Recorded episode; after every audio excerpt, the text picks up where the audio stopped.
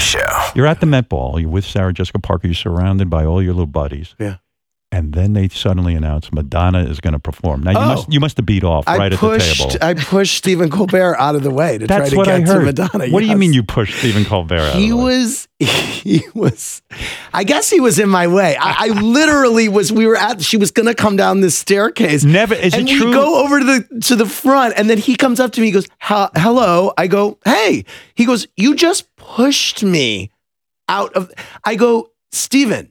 Madonna is about to come down that staircase. What do you expect me to do? Like honestly, Isn't it true? They say this, and I've heard this said before.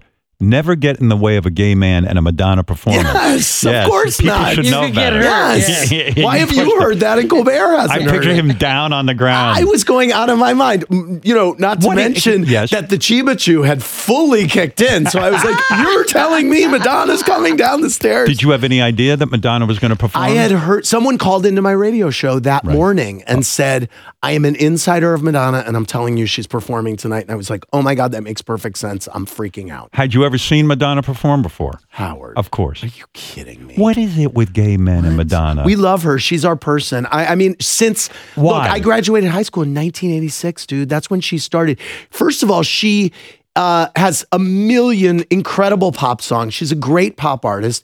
Se- Yes. She puts on an amazing show. Second of all, in terms of the gay community, she embraced us in a way that no one really had in a vocal way. And remember when she came up, everyone was dying of AIDS, everybody. And here she is saying, wear a rubber. She put like a virgin out and put rubbers with every uh, album, sealed in the album. so, I mean, she was there for us at, at a time. In other and words, she spoke to cared. us. She cared. Yes. The Howard Stern Show.